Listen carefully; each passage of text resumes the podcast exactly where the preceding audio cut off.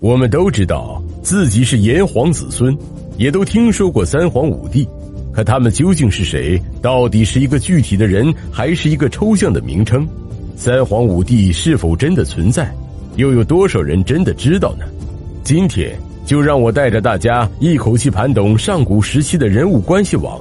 我们将通过图表和视频结合的形式，让你轻松看懂最神秘的上古时期。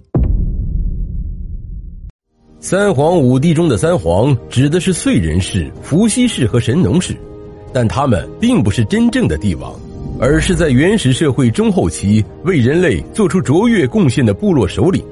整个上古时期的故事，我们也可以理解为几个亲戚之间的故事。首先，我们来了解作为三皇五帝之首的燧人氏，他是有记载的第一位人类始祖，我们又称之为天皇。燧人氏是华夏人工取火的发明者，他在河南商丘一带钻木取火，获得了火源，之后开始教会人们如何利用火烹制熟食，结束了远古人类茹毛饮血的历史，开创了华夏文明，因此也被人称之为火祖。燧人氏有一双儿女，分别是伏羲和女娲。伏羲是三皇中的第二位，相传他是人首蛇身，与女娲兄妹相婚，生儿育女。伏羲根据天地万物的变化，发明了占卜八卦，创造了文字，结束了人类结绳记事的历史。之后，伏羲又结绳为网，用来捕鸟打猎，并教会了人们渔猎的方法，所以被后人称为帝皇。同时，他也是中国古籍中所记载的最早的王，称王一百一十一年后去世。等到了伏羲的第二十代孙子，名叫少典氏。他与妻子有角氏生了两个儿子，大儿子叫姜十年，小儿子本姓公孙，后改为姬姓，故称为姬轩辕。姜十年长大以后，带领着他的姜姓部落逐渐发展壮大，凭借着善用火，成为了部落首领。这个姜姓部落的首领，大家称之为炎帝。姜十年也就是第一代炎帝，所以炎帝并不是对某个人的称呼。而是对姜姓部落历代首领的称呼，谁成为了姜姓部落的首领，都可以被称为炎帝。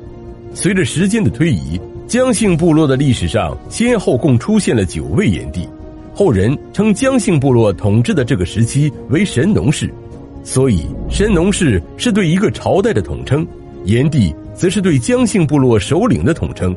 三皇中的第三位神农氏，也就是炎帝，我们称之为人皇。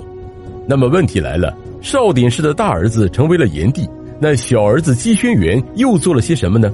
姬轩辕带领着他的部落生活在轩辕山脚，后人称之为轩辕氏。因都城营造在有熊（今河南新郑），所以也被后人称为有熊氏。轩辕氏一脉的人有着中华民族自带的谦虚性格，一直比较低调。但随着时间的推移，轩辕氏部落发展的越来越好。而当炎帝部落传到第九代炎帝禹往的时候，已经走向了下坡路，各部族纷争不断，禹往也没有能力服众。轩辕氏部落则趁机收拢各族，逐渐赢得了民心，最终和炎帝部落在阪泉干了一仗。结果，轩辕氏部落击败了炎帝部落。阪泉之战胜利之后，轩辕氏部族因崇尚土德，将自己的称号改称为皇帝。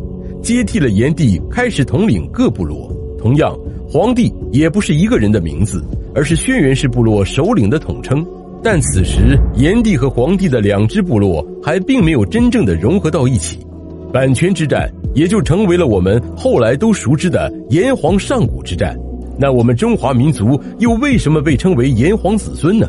这事还得从头说起。话说，当年炎帝部落传承到第四代时。曾经分出了一支人马到了北方，这也就是蚩尤的祖先。蚩尤也是对北方蛮族部落首领的统称。等到黄帝部落统治时期，随着生产力的发展、人口的增多，蚩尤部落和黄帝部落爆发了冲突，双方叫起人马在涿鹿干了一仗。由于蚩尤部落战斗力强悍，黄帝部落无法依靠自身的实力取胜，只好叫上炎帝部落帮忙。二人最终合力将蚩尤部落击败。黄帝和炎帝自此也握手言和，炎帝还带领着自己的部落融入到了黄帝部落之中，所以，我们今天的中华民族都是黄帝和炎帝的子孙。我们因此也称自己为炎黄子孙。皇帝也成为了承接三皇之后五帝时代的第一任统治者。皇帝在位期间，播万古草木，大力发展生产，人们开始制作衣冠，建造舟车，开创了医学和音律，所以皇帝也被人们尊为中华的人文初祖。五帝中的第二位是颛顼，他是皇帝的孙子，出生在弱水，在与共工氏争夺帝位胜利后，定都在穷桑，而后又迁都到了商丘。后来的夏、秦、楚都是颛顼的子孙。五帝中的第三位是帝喾，他是皇帝的曾孙，前承炎帝，后启尧舜，奠定了华夏的根基，是华夏民族的共同人文始祖。五帝中的第四位是尧，他是帝喾的儿子，古唐国人，今山西临汾尧都区。在万国争雄的乱世，尧团结亲族，联合友邦，征讨四夷，统一了华夏诸族。被推举为部落万国联盟首领，尧在主政期间派鲧治水，并且制定了历法，推广农耕，整饬百官。后将地位让给了更有能力的舜，开创了禅让制的先河。从此以后，部落的首领均由德才兼备的人来担当。五帝中的最后一位是舜，他是皇帝的第八世孙。舜举用才子八人，放逐混沌、穷奇、陶武、饕餮四个不服从管理的部族首领。任命禹治水，开创了政通人和的局面，成为中原地区最强大的部落联盟首领。晚年将首领禅让于大禹。这回大家知道三皇五帝之间真正的关系了吧？在大雨之后，中华大地即将进入一个新的历史朝代。喜欢的小伙伴请点赞加关注，下期带你一口气盘懂夏朝史。